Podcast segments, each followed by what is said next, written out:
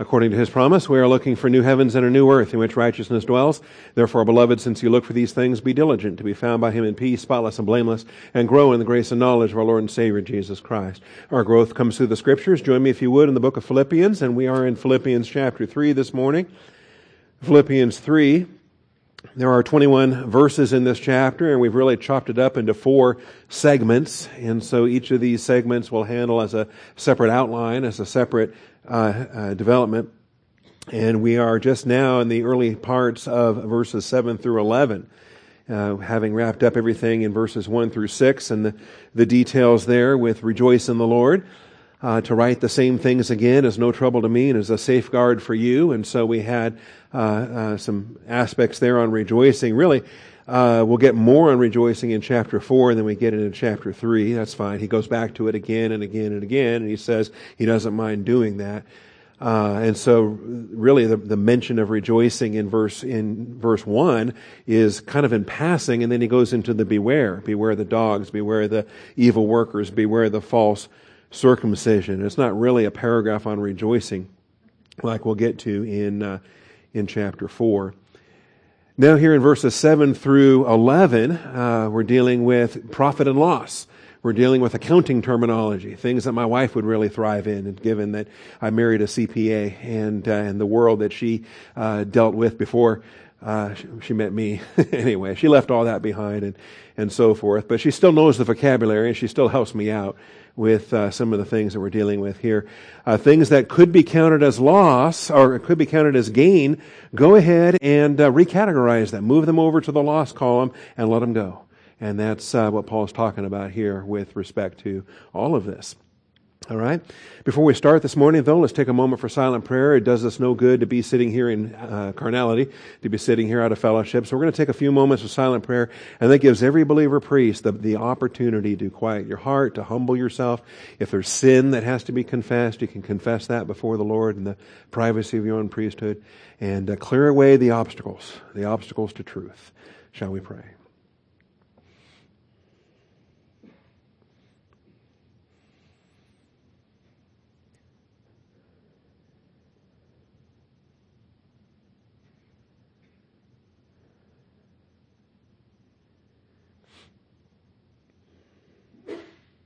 Most gracious Heavenly Father, we do come before you this morning so thankful.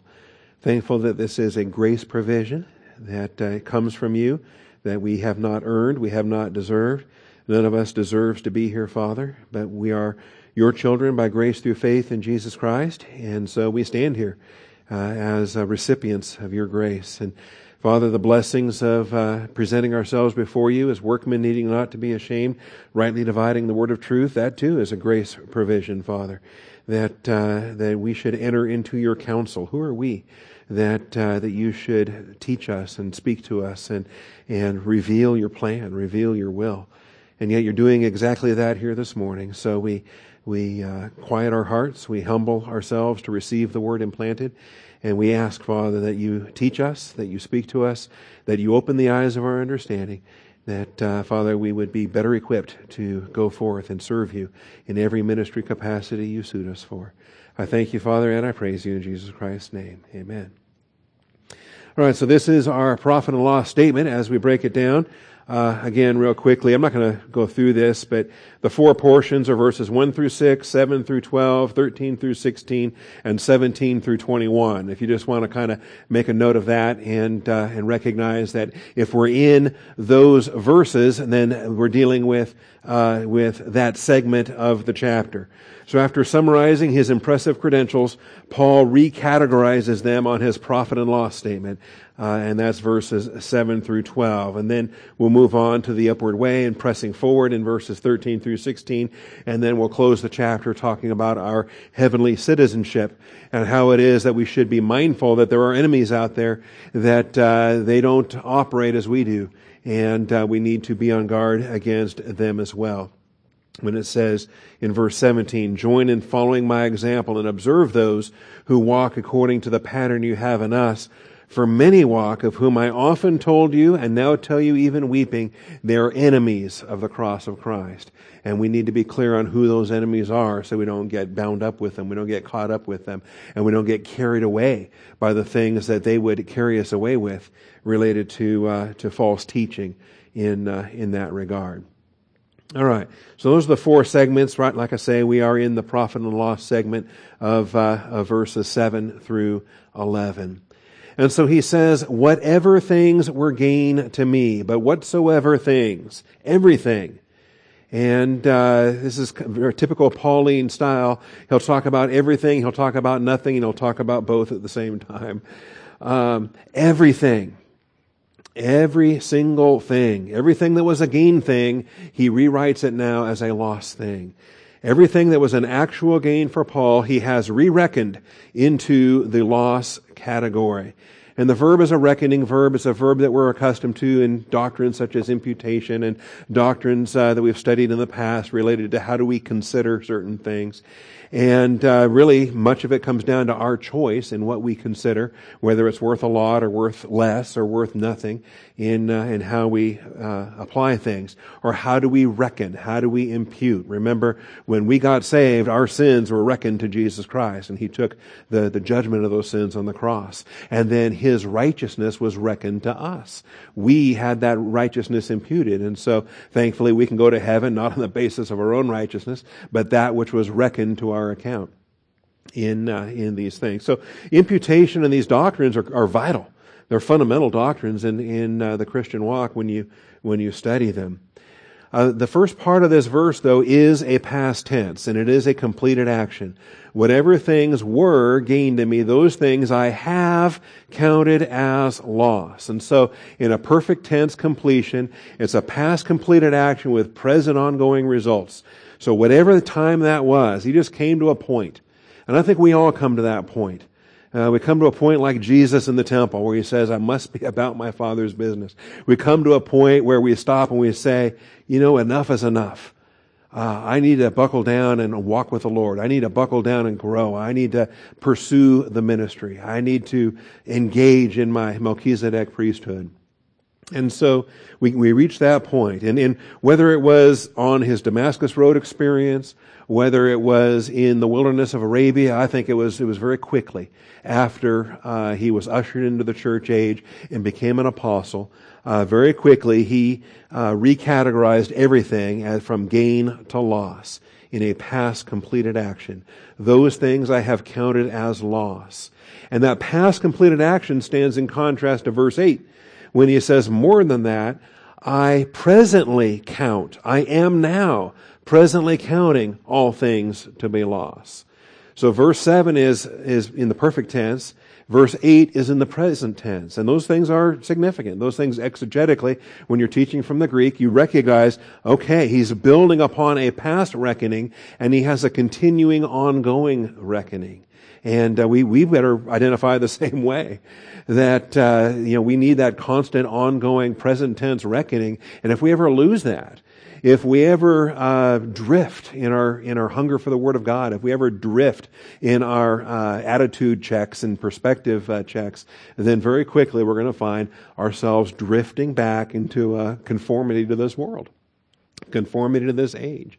And uh, we've had warnings on that uh, as well. So uh, this is uh, this is point one in the outline. Like I say, we, we start over each expositional outline with each segment of the chapter. So uh, this is point one now in the new in the new paragraph. Uh, this completed action was possibly as soon as his three days of blindness in Acts nine nine, or at the very least, uh, latest, during his Arabian sojourn. He spent three and a half years in the wilderness of Arabia and uh, training with Jesus Christ, receiving his gospel, receiving mystery doctrine, receiving the church age material, and uh, uh, on one of those events, uh, he clearly did this uh, this past completed action. All right, he did the re-reckoning that's spoken of there in verse seven. Now, when we talk about profit, we're talking about kerdos. Uh, the noun is kerdos. Uh, the verb is kerdainō. And uh, it's really easy to understand. It's basic economics. Uh, and it should be a no-brainer. It should be simple. A three-year-old can figure this stuff out. Uh, sadly, though, uh, our culture has drifted so badly uh, into different directions whereby uh, profit is evil. In some people's perspective, all right, uh, profit is sin, Pro- and and and the only thing to be virtuous is to be non-profit. The only thing virtuous is to be socialistic and to just share everything with everybody.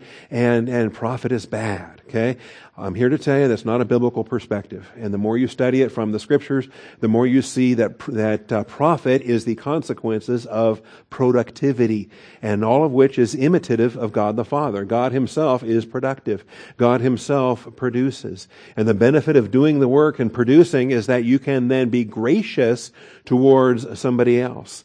And the idea of grace, if somebody else paid the price and then you graciously provide, that's the pattern that glorifies God the Father. All right? So if I get a little political, Uh, forgive me. If I get more economic, then thank me.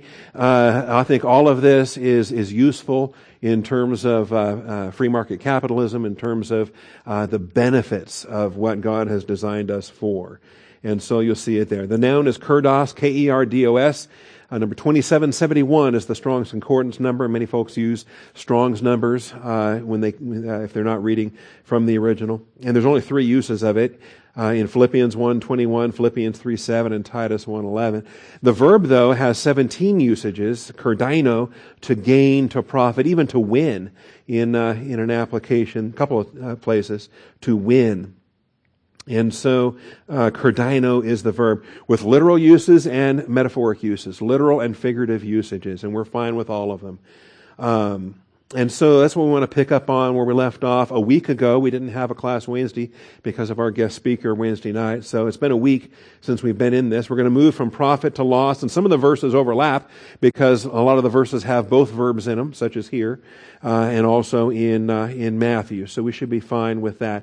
Remember, we've already dealt with this in chapter one when, uh, in the, in the passage where Paul is talking about in Philippians one twenty-one. You might recall, for me to live is Christ and to die is gain. There you go. To live is Christ and to die is gain. And so uh, it is a promotion. It is an advancement when you depart physical life. That physical death is a gain. It is uh, it's a win-win because we're absent from the body and at home with Jesus Christ. And, and so it is a gain. It is a profit. But to live is Christ. And that's uh, that's the application there. Uh, Titus one eleven. Is the only the is, like I said, there's only three times that kerdos appears in the uh, in the New Testament. Titus one eleven, and uh, the false teachers that must be silenced must be silenced. These are the rebellious men, empty talkers from verse ten, deceivers, especially those of the circumcision, who must be silenced because they are upsetting whole families, teaching things they should not teach for the sake of sordid kerdos, sordid gain. All right? And so realize that if you have that adjective in front of it, like sordid, then that becomes a problem. In fact, there's also compound terms for sordid gain that are used in Titus one seven, First Timothy three eight, and First Timothy five two. There's some compound terms that discuss the sordid gain as well. So, um, applications there. If uh, if the pastor's in it for the money, if the pastor's not a true pastor, if he's not shepherding for the sheep, uh, for the sake of the sheep, then that tells you everything you need to know right there. That's the warning that Jesus was giving in John chapter ten, the difference between a shepherd and a hireling. And I would encourage you to uh, to study that as well. All right. But like I say, if the noun is only used three times, uh, the verb with seventeen times really spells it out for us. And uh, we recognize what it means to gain. What it means is to produce. What it means is to to have that increase based upon the work that you put into it. And even if it's uh, an aspect of a purchase, it's still a gain. Because maybe you did the work and you, you saved up some money, and then you took your savings, you took your money, and then you bought something. Okay? And depending on what you bought, that too is a gain, all right? I'm not talking about throwing your money away on something stupid, but even there, even there, When you're throwing your money away on something stupid, it's still a gain in the sense that you obtained something you wanted. Even if your wife thinks it was dumb, you wanted it, okay? And so you gained because now you have something you've always wanted. So that's a gain. Anyway, we'll talk about that too. Jesus talks about this warning here in Matthew sixteen twenty-six. I mean, what if you gain the whole world and you lose your soul? Right. And so in Matthew sixteen twenty-six, and that, and it's got uh, the parallel there in Mark eight and in Luke nine. Um, and so we can touch on that. The um, Matthew sixteen and verse twenty-six. Jesus said to his disciples, "If anyone wishes to come after me, he must deny himself and take up his cross and follow me." And see, this is, uh, thankfully, uh, we can keep this straight. It's not a salvation passage. This is a discipleship passage. This talks about someone who is saved, but then needs to become a true disciple, needs to, to live in the Word of God and follow the, the example of Jesus Christ. "For whoever wishes to save his life will lose it, but whoever loses his life for my sake will find it." That's not a gospel passage about an unbeliever who, who needs to believe in Jesus Christ and receive eternal life. This is talking about a believer who needs to become a disciple and follow after Christ in, uh, in sacrificial ministry. Then verse twenty-six, "For what will it profit a man if he gains the whole world and forfeits his soul? Or what will a man give in exchange for his soul?" And so it's it's uh, it's important to identify that when we're talking about gaining, we're not talking about um, uh, robbing. We're not talking about stealing. We're not talking about other nefarious ways by which you can increase, right? You know, a, a burglar can increase his loot. He can he can plunder and he can steal. Uh, he can he can accumulate stuff. And uh, but is that gain? Is that Is that as the Bible would define it? Okay, we want to be clear, and because there are some artificial mechanisms by which we can gather dust or earthly treasure, and it's not gain when it comes to how God designed for us to operate. And I think it built into this very verse is the free will giving, in the sense that it is an exchange. What will a man give in exchange? See, and so fundamentally, the acquisition of goods uh, can be done through, you know, violence and war or stealing or plunder, or it can be done by a voluntary exchange, whereby two parties, uh, one, you know, exchange what they want to voluntarily give, and then when they walk away, when the transaction's complete, who's richer? Both. Both are richer in their free exchange, see, and that's key. And so some of this is just fundamental economics, some of this, it even goes back to Genesis, it goes back to the the, the boundaries of the land, and as Adam's being given his tour of of, uh, of Eden, and, and it's being described in all of these expressions, and the different lands. Eden was not Havilah, and Havilah was not Cush, and all of these other regions, and, and there were rivers that formed boundaries, and each land had its own uh, resources, where the gold of that land was good, or the bdellium, or or what have you. And so you have water rights, you have mineral rights, you have land, uh, natural resources that are described in the land. And all of these things are foundational so that, you know, what is a people supposed to do? A people group in a land, what do they do with the resources of that land? See, they produce and they gain, and they have an excess, they're able to trade, and then they can gain more. And all of this is... Uh, All of this is biblical, which is why Satan hates it. All right. And all of it comes under attack. In um, in Matthew uh, twenty-five, we have a concentration of these in verse sixteen, seventeen, twenty, and twenty-two. And uh, if you were here last week, then it's now uh, crossing my mind that we read these verses. And... Uh,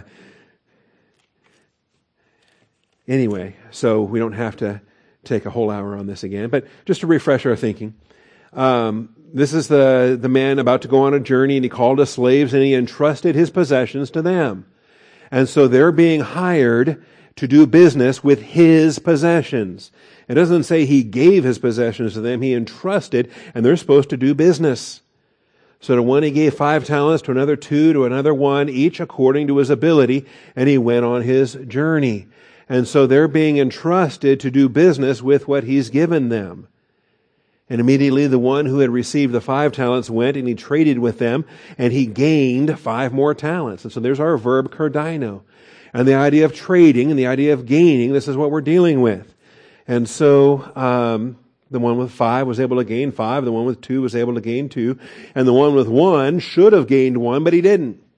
Because he didn't trade, he didn't use it, he wasn't Uh, employing the resources that God supplied.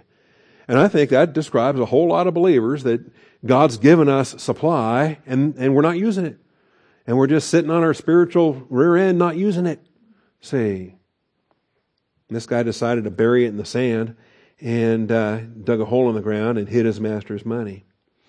And uh, when it was time to settle accounts, uh, the ones that had gained were blessed, and uh, the one who failed to gain, he didn't escape by just handing the guy the, the money back, right? Yeah, because that's not gain. The owner expected gain. He was actually robbed of one talent because the guy didn't do the business with the one to return two. So uh, it's a loss to uh, to the Lord, to the master. Anyway, so there's there's principles there. James four thirteen. James four thirteen. The Lord said, man, why don't you just put it in a bank? At least I could have gotten some interest off of it. All right, James four thirteen. Come now, you who say, today or tomorrow we will go to such and such a city and spend a year there and engage in business and kerdainō. That's our verb, make a profit. It's not a sin to make a profit. And, and it's not being presented here as a sin. Jesus wasn't presenting it as a sin. James is not presenting it as a sin. All James is saying is have some wisdom in, in uh, what God allows. You do not know what your life will be like tomorrow. You are just a vapor that appears for a little while and then vanishes away. Instead, you ought to say, if the Lord wills, we will live and also do this or that. So this is very practical. James is like Proverbs in the New Testament. It's very practical. It's wisdom literature. And what it's saying here is nothing wrong with long-term planning. Nothing wrong at all. But still have a daily intimacy with the Lord. Still live day by day. Still live as the Lord wills. All right? He's not saying don't do a long-term plan. Far from it. Okay? And, uh, you know, if you're the sort that, you know, Dave Ramsey is not wrong when he talks about estate planning and saving and all the, all the, the economic stuff that he does. Dave Ramsey's got good material, okay? And it doesn't violate James. We're still living day by day, even when we have the long-term planning. Because we're willing to subject our will to the will of God. And we're willing to say, not our will, but thine be done. And we're willing to, to change the plan if God changes the plan for us. See, I left home, I've told you this many times, I left home, my plan was to uh, be a homicide investigator by age thirty. I had a whole law enforcement career charted out in front of me. But I was too young. You can't be a, a police officer if you're under twenty-one years old. And so, uh, but you could join the Army and become an M P, which is what I did. At uh, at eighteen or seventeen with parental permission, you can uh, join the Army and, and you can become an M P and carry a gun and do all that law enforcement stuff. And uh, so that was my plan. And I was going to come back to Seattle, Washington and have four years of law enforcement experience. Uh, Chief Perkins promised me, Perkins of all things, promised me a job. Chief Perkins said, if you come out with an honorable discharge, keep your nose clean, uh, then I'll hire you, when you the, the day you come home. And so there it was. And my, all that plan was taken. And they had college assistants. And then the Army had college assistants. I'm going to go to the University of Washington, get a criminal justice degree. I was going to do all this stuff. And uh, wanted to be the homicide investigator by age thirty. I wanted to do the Columbo routine. The, the, the I was good at it, too. Just playing dumb and acting like I wasn't, didn't know what I was talking about. And, and uh, oh, that was my plan. Had it all charted out. And then uh, the Lord woke me up, okay? I was carnal for a lot of that plan, all right? And uh, when I when I got back in fellowship and started growing in the Word of God and started to uh, walk in the light, it's amazing what happens when you walk in the light. And uh, and then God opens doors and He shows you what His plans are. Far better than your plans, all right? Far better. So be willing to change when God makes those plans known. Here in uh, Philippians three eight, of course, we have our usage um, as far as uh, as this goes. Everything that was lost, everything that was gained to me, I counted as loss. Uh, more than that, I count all things as loss to gain Christ. Um, let's look at First Corinthians. First Corinthians chapter nine. And it's been a while. I'm trying to remember when the First Corinthians series, the first, that was when Doug first arrived. We were in First Corinthians. That was that was a long time ago. First Corinthians nine. I'm getting, I don't know, nostalgic. I'm getting, uh, you know, what series were we teaching when you arrived kind of a thing, because the Johnsons are departing today, and they, they've been here since two thousand three. And uh, anyway. And uh, Randy was asking me about the Life of David series the other day. And boy, that goes back to a long, long time ago. First Corinthians nine. And uh, the profiting that happens here um, in uh, verse nineteen, twenty, twenty-one, and twenty-two. For though I am free from all men, I have made myself a slave to all, so that I may kerdainō more. I may win more. Or I may gain more. And he views it as a, the, the English translation of win, I think, is interesting. Um, but, but it's, it is the same term. It's a, it's a gain. It's a profit. It's, uh, it's an increase. And so we, when we bring it into English, I think it's significant that maybe we want to use economic terms or not, depending. But when he talks about preaching the gospel, and that's what we're dealing with here. Verse sixteen, if I preach the gospel, I have nothing to boast of, for I'm under compulsion. Woe is me if I do not preach the gospel. But if I do this voluntarily, I have a reward. But if against my will, I have a stewardship. So what's my reward then? He says, what's my reward? What do I get out of it? You know, what's my salary? Well, not a salary, my, my increase, my profit, my reward. Uh, that when I preach the gospel, I may offer the gospel without charge, so as not to make full use of my right in the gospel. And that becomes important too. We've got to be grace, got to have a grace approach in our ministry, and uh, as we do here. And so that's the setting then. For though I am free from all men, I have made myself a slave to all, so that I may profit more, that I may win more. To the Jews I became as a Jew, so that I might win Jews, or profit Jews, or gain Jews. To those who are under the law, as under the law, though not being myself under the law, so that I might win, gain, profit those who are under the law. To those who are without law, as without law, as though not being without the law of God, but under the law of Christ, so that I might win, gain, profit those who are without law. And so we, as we taught this all those years ago, you understand this is not a hypocrisy on Paul's part. He's not putting on different masks and acting like, you know, these different folks. But he is approaching them where they are and understanding in a grace way where they are. If they're Jewish background, he wants to approach them that way. If, he, if they're Gentile background, he wants to approach them that way. We might do something similar here if someone comes in and they're Pentecostal background, or they come in here and they're Catholic background, or they come in here and they're coming from whatever they're coming from, okay, Mormon background, all right, whatever they're coming from. And we, we want to profit everybody, okay? We want to gain. We want to be gracious and say, look, we're all about learning from the Bible. Let's just grow with the Lord, and let's let's walk with Him. To the weak I became weak, that I might win, gain, profit the weak. I have become all things to all men, so that I might by all means save some.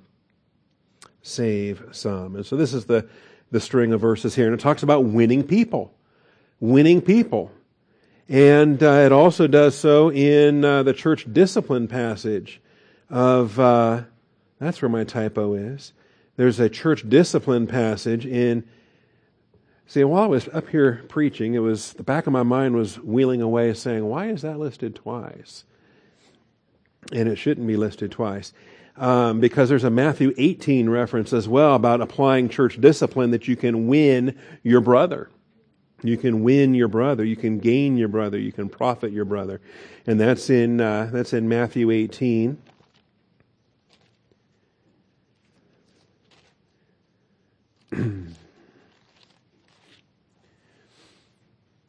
And uh,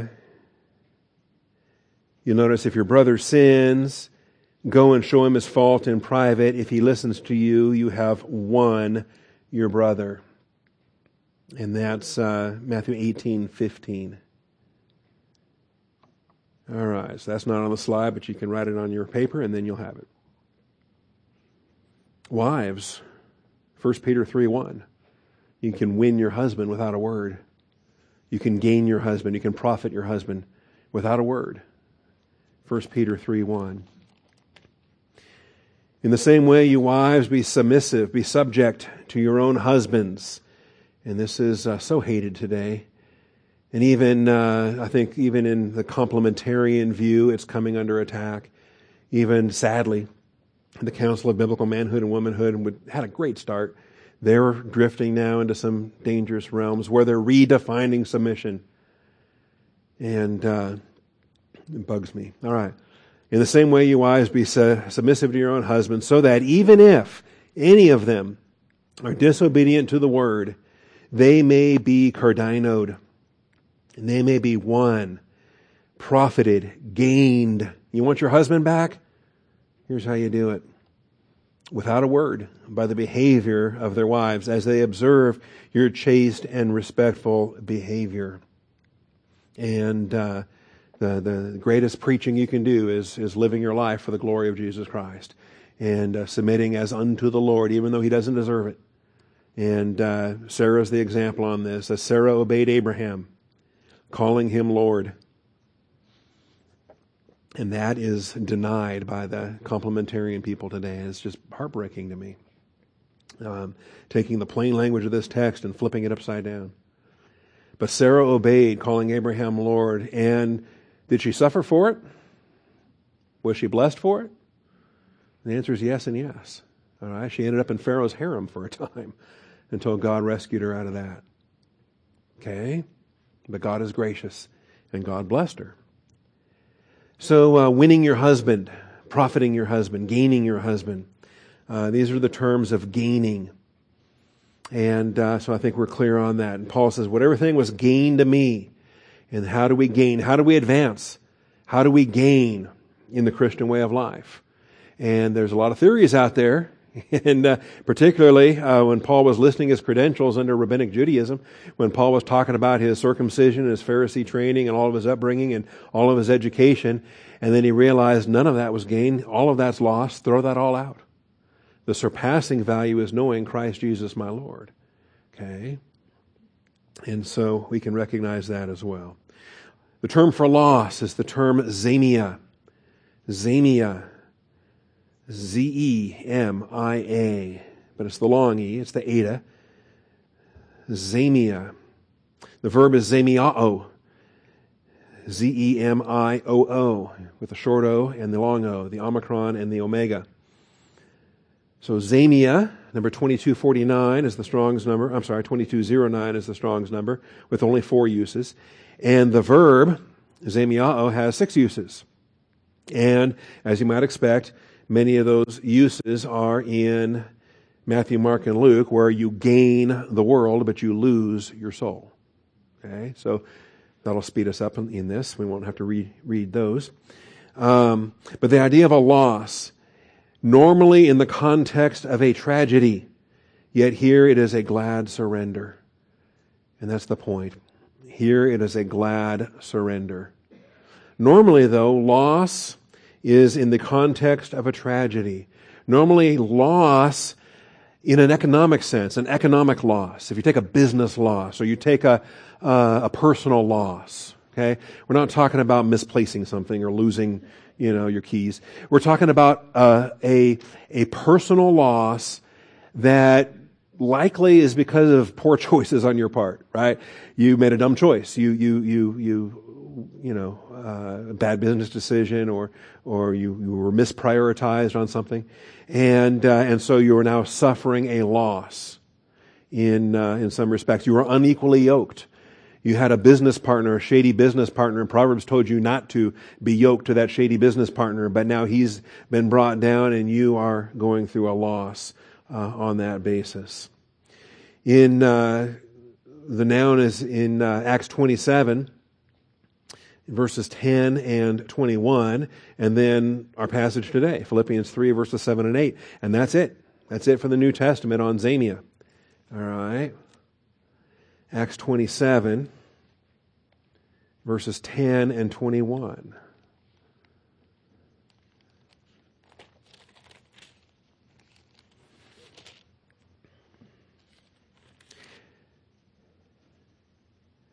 And uh, this is the chapter where they're sailing for Rome and they're having trouble. And uh, the winds are contrary, and then there's other issues. And um, Paul keeps trying to put his two cents in, and they don't really want to listen to him.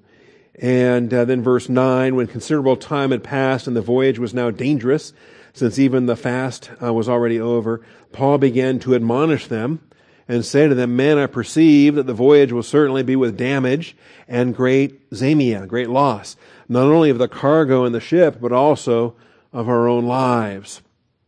But the centurion was more persuaded by the pilot and by the captain of the ship and by what was being said by Paul. Okay? You know, what's this Jewish lawyer know anyway? I mean, come on. Let's let's listen to the, the sailors. They know what they're talking about. And uh, anyway. the uh, Then down to verse uh, twenty-one. When they had gone a long time without food, then Paul stood up in their midst and said, "Men, you ought to have followed my advice." Okay? Because everybody loves the "I told you so." That never fails to impress people.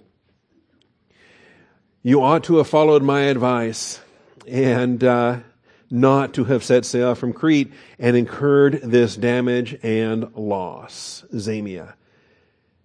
"Yet now I urge you, keep up your courage, and there will be no loss of life among you, but only of this ship." Anyway, trying to encourage him with the spiritual message and the word that he received from the angel. So here too we understand loss, and here we understand the nature of it, and and that the idea of a loss is built in to the idea of conducting business. It is a part of how it works, profits and losses. It talks about uh, it's the mechanism by which improvement happens. It's the learning from the loss is the mechanism by which maybe you don't do better next time, but the next guy does better. Uh, that it helps to improve efficiency, and it helps to uh, to uh, not repeat the same mistakes. And there's a benefit to loss. There's actually a benefit to bankruptcy. There's a benefit to going out of business. There is, uh, uh, and and the problem is, is that of course, bailouts. We don't let people lose. We don't let people learn those lessons, and we don't allow for the market to experience what happens when there is a loss. See? Anyway, that, don't get me off on that. All right. So we know what it means to suffer a loss. Um, and we've already gone through Matthew, Mark, and Luke there. How about First Corinthians? First Corinthians three fifteen. Another loss passage.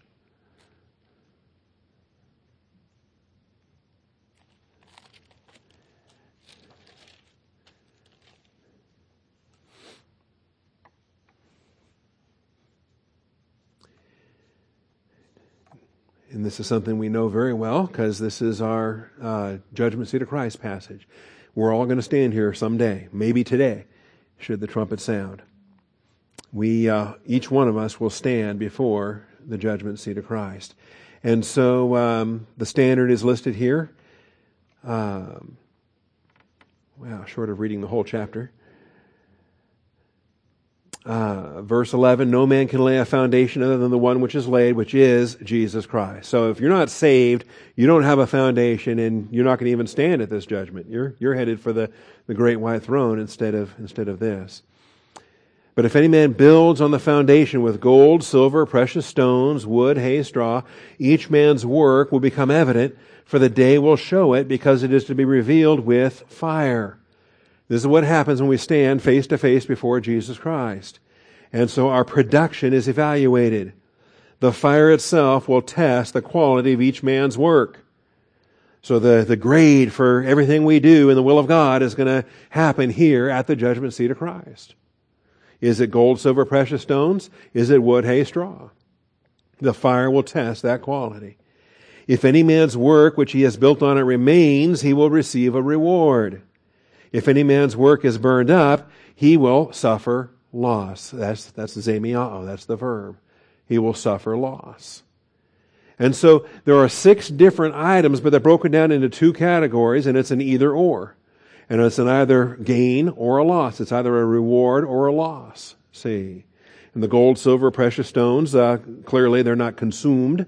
They are purified, if you will, that uh, whatever dross gets removed aside, but then the, what remains is the, uh, is the reward. And then with wood, hay, and stubble, uh, it all goes up. It's, it's totality. All of that is, is consumed. And, uh, in, in the idea is, is, um, he may not have anything else except himself, as he himself will be saved, yet so as through fire. You know, you go through a house fire and you escape with the clothes off your back and, and nothing else, and that's what you got. You know, whatever you could grab at the last minute, you know, you grab your pet, you grab your wife, you grab your favorite child or whatever, you just, you, you rush out of the house. And, you know, you suffer the loss of all things, okay? And think about those that are coming to the judgment seat of Christ, and this is very real.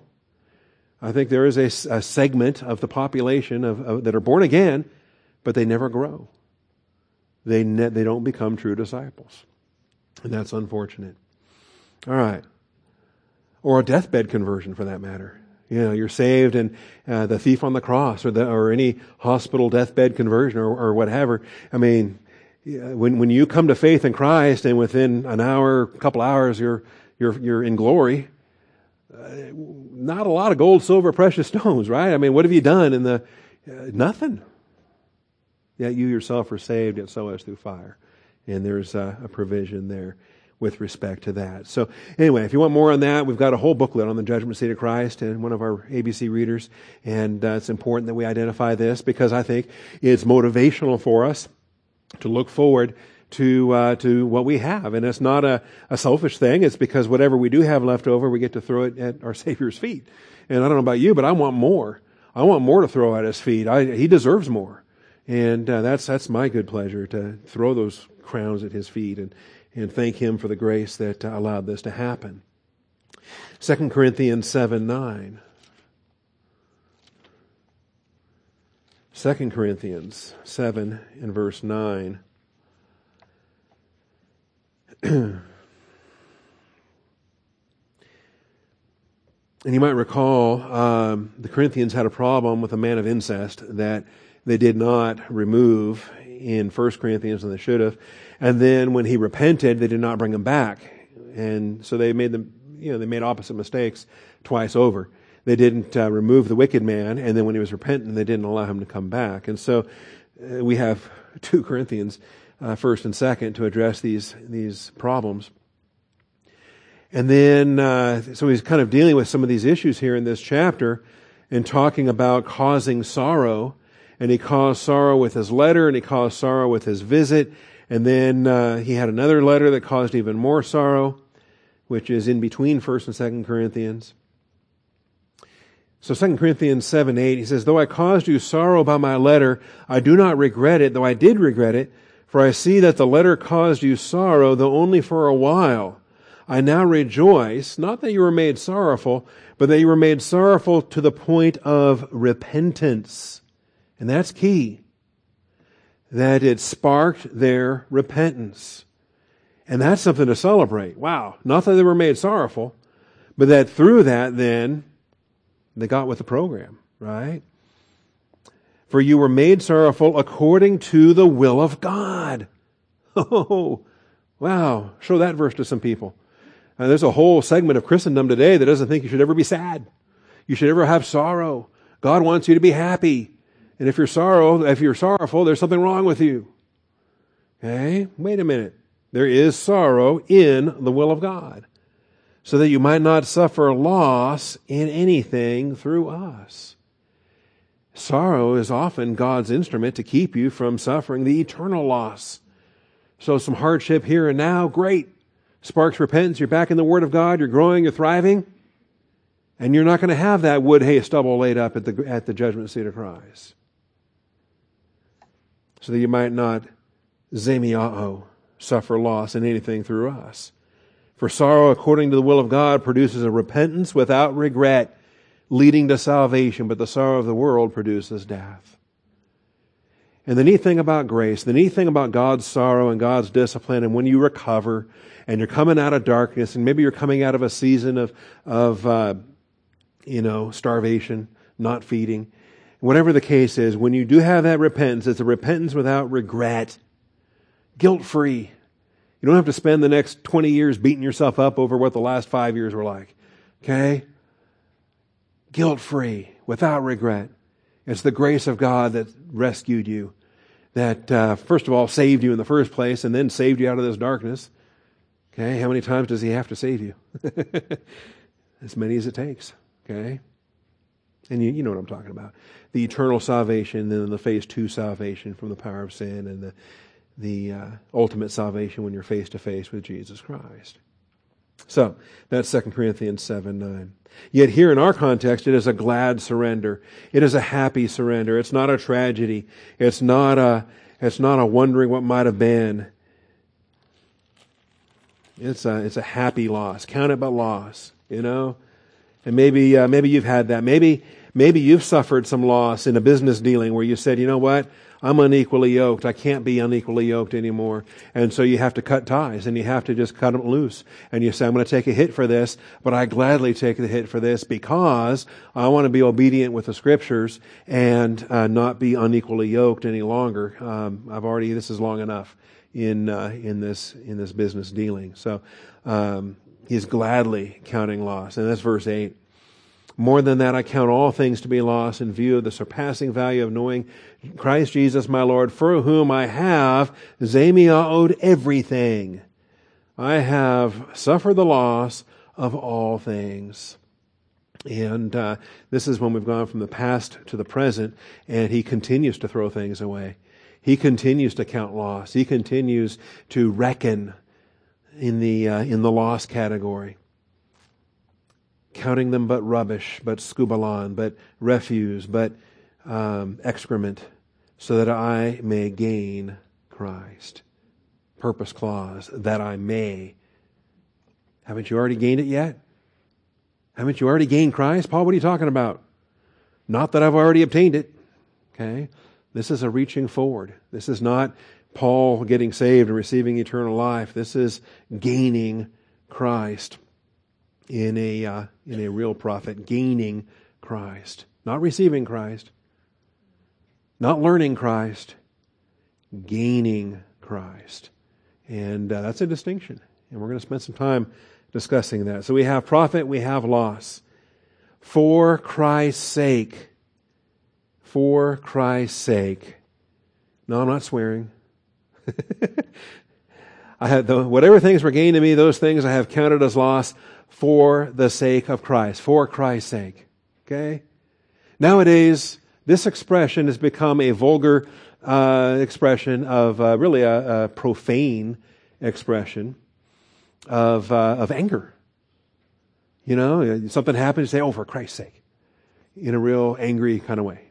Okay? Just stop right there. Wait a minute. You smashed your thumb with a hammer. That was not for the sake of Jesus Christ. Because if it truly was for the sake of Jesus Christ, you should have smashed all your fingers. That's right, he's worth more than that. Is it for his sake? What does it mean, for his sake? Okay? And really, uh, the, the, the Christian Standard Bible, the, or the Holman, because of Christ, becomes causative. Uh, in the King James and New King James, it's simply for Christ. The problem with for is for is very ubiquitous as well, and for can be uh, uh, can lead to some ambiguity. Uh, but the expression, to become fools for Christ's sake, is precisely parallel, in not only in vocabulary, but also grammar and syntax. It is it is a pure parallel to our idiom here. And so um, to suffer loss for Christ's sake and to become a fool for Christ's sake, these are the uh, these are these are direct parallels. And, and of course, Paul is also the author of, of First Corinthians four. And uh, the structure is, is, like I say, it's identical. First Corinthians four ten. We are fools for Christ's sake, on His behalf, for His benefit, to His glory and good pleasure. That's what it means, for somebody's sake. But uh, but you are prudent in Christ. We are weak, but you are strong. You are distinguished, but we are without honor. And this is actually sarcasm in this passage, where he's contrasting his ministry as an apostle with all the delusional ministry that the uh, the uh, Corinthians were pursuing. They, they thought everything was great. They were already in the kingdom practically for how great things are. They're kings and they're ruling and things are marvelous. And uh, and Paul says, really? I'm a, I'm a fool for Christ's sake. And he draws a, a bit of a contrast there. Directionality is essential in many sake studies. You ever studied sake? Okay, and it's not a one. It's not an easy term, because there's a lot of Greek words, a lot of Hebrew words, a lot of idioms uh, that denote the idea that it's sacrificial on behalf of somebody else. Okay, for somebody's sake. If I want to, you know, I mean, we can we we get this. I think if we stop and think it through. I don't know. It, it's still in common usage. It's not. Uh, well, maybe it's not as common as it used to be. You know, so. Uh, you know, you're going to go you have a nice dinner out, or you're going to have a date, you're going to have a, an evening, uh, maybe you're going to go to a, a show. And, uh, well, you know, for your wife's sake, there might be uh, a chick flick of some sort, okay? It's going to it's gonna have, uh, you know, a storyline with romance and some kind of a, you know, plot. And for her sake, for her sake, you go, right? Because it's that's for her sake. You don't. It's not for your sake. You're going to get nothing out of it whatsoever. Okay, you will not benefit in the in the movie theater. Okay. Now, the uh, on the other hand, she might, for your sake, go see another superhero movie. You know, the Marvel Cinematic Universe continues. And uh, if you haven't seen Ant-Man and the Wasp yet, then that's the newest. Now, for her, for my sake, okay, is she going to get anything out of it? Okay, because hasn't she already seen this movie? I mean, aren't these the same? Didn't we see this already? Wasn't this? All right. So if you don't have the perspective to know the difference, then you think they're all the same, okay? It's like every chick flick is the same, as far as I know. Um, but they're not, evidently. Apparently, there's different actors and different stories and different things are happening. I... So when you do something for somebody else's sake, it becomes, I mean, ultimately, it's agape love, right? It's, it's, uh, it's Jesus didn't go to the cross for himself. Why did he go to the cross? Because we're the sinners. He went for our sake. And so the direction, the direct directionality is essential. Somebody is doing something and it's going one direction. It's for the sake of somebody else. And these, I think, are useful. And I've got just short time left. We're almost done here. But um, in, in Mark, Mark two twenty-seven, these directionality principles. I mean, if you miss this, if you don't get this, damage gets done. Mark two twenty-seven, because he says, the Sabbath was made for man, not man for the Sabbath. Get it right. There is a sake. Okay? And it's one direction. Directionality is critical, and it's not backwards. If you flip it backwards, you got a problem. You got a big problem, actually. and these legalists that were using the Sabbath to beat up people, these legalists that were using Sabbath observance and their control, okay? And this is what's happening here, and there's Pharisees, and the Pharisees are all mad. Look, they're doing what's not lawful to do on the Sabbath, and and uh, anyway, he said to them, "Have you never read what David?" You know how insulting that is? These guys read, read, read, read, hours and hours a day, every day of the week. Have you not read? Have you never read what David did when he was in need and he and his companions became hungry? How he entered the house of God in the time of Abiathar the high priest, and they ate the consecrated bread, which was not lawful for anyone to eat except the priests. He also gave unto those who were with him. Wow. You ever read that? They, they broke the Sabbath, didn't they? And Jesus said to them, the Sabbath was made for man, not man for the Sabbath. And if you get that wrong, okay, and we can say the same thing too. What's the church? What, what is the church designed for? For us, or are we designed for the church? How does this work? How about uh, men and women? There's other things there too. Um, Mark thirteen twenty. Mark thirteen twenty. The coming tribulation is going to be fierce. In fact, Satan uh, could conceivably exterminate the human race in the uh, Great Tribulation, but God cuts it short. Unless the Lord had shortened those days, no life would have been saved. But for the sake of the elect whom He chose, He shortened the days. Remember, primarily, Satan's trying to exterminate the Jewish people so that he can point to God and say, you're a liar. You made promises to the Jews and they're all dead. All right? That's his only plan. Uh, to, to point to God as a liar, and then he can claim that he wins, that he's like the Most High God. Anyway, for the sake of the elect, the chosen people, Israel is the elect nation, and God will rescue them at Armageddon. For the sake of the elect. Directional studies are for whose sake? The elect. Okay, we've got to be clear. If we, if we, if we uh, the directionality is essential. John twelve thirty.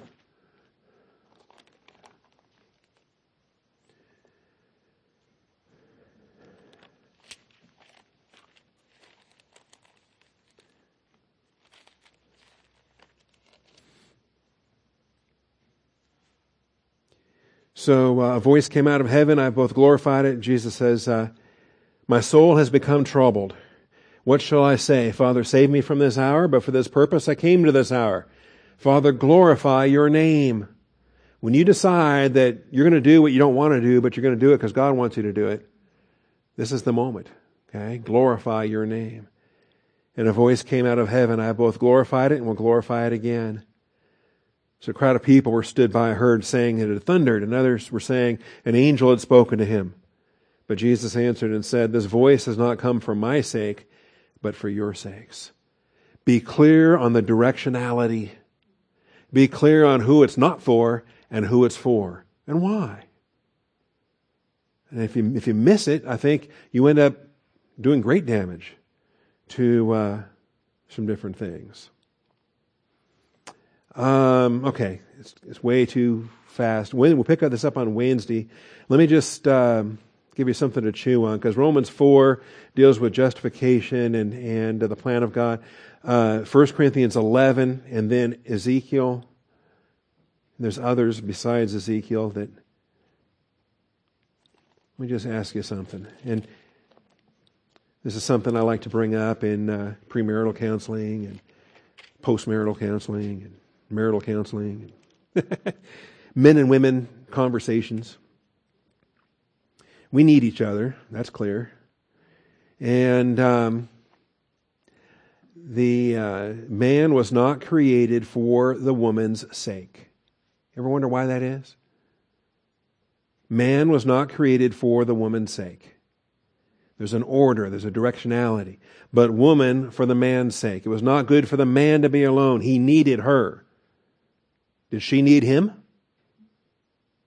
Not according to Scripture. Okay? He was not created for her sake. She was created for his sake. And then um, verse twelve, as the woman originates from the man, so also the man has his birth through the woman, and all things originate from God. Okay? Every man on the planet was birthed from a woman. But every woman on the planet, Eve, came from the man. Okay? And there's a purpose in that. There's a directionality to that. And that gets lost. Feminism loses it intentionally. And sadly, evangelical feminism has also lost it. And they don't know it. They think they have it. And we'll, we'll deal with that. Father, thank you for your faithfulness. Uh, thank you for the directionality studies, and I pray that we pay more attention to them. In particular, if we're going to suffer the loss for the sake of Christ, let's suffer the loss for the sake of Christ and understand the directionality of that.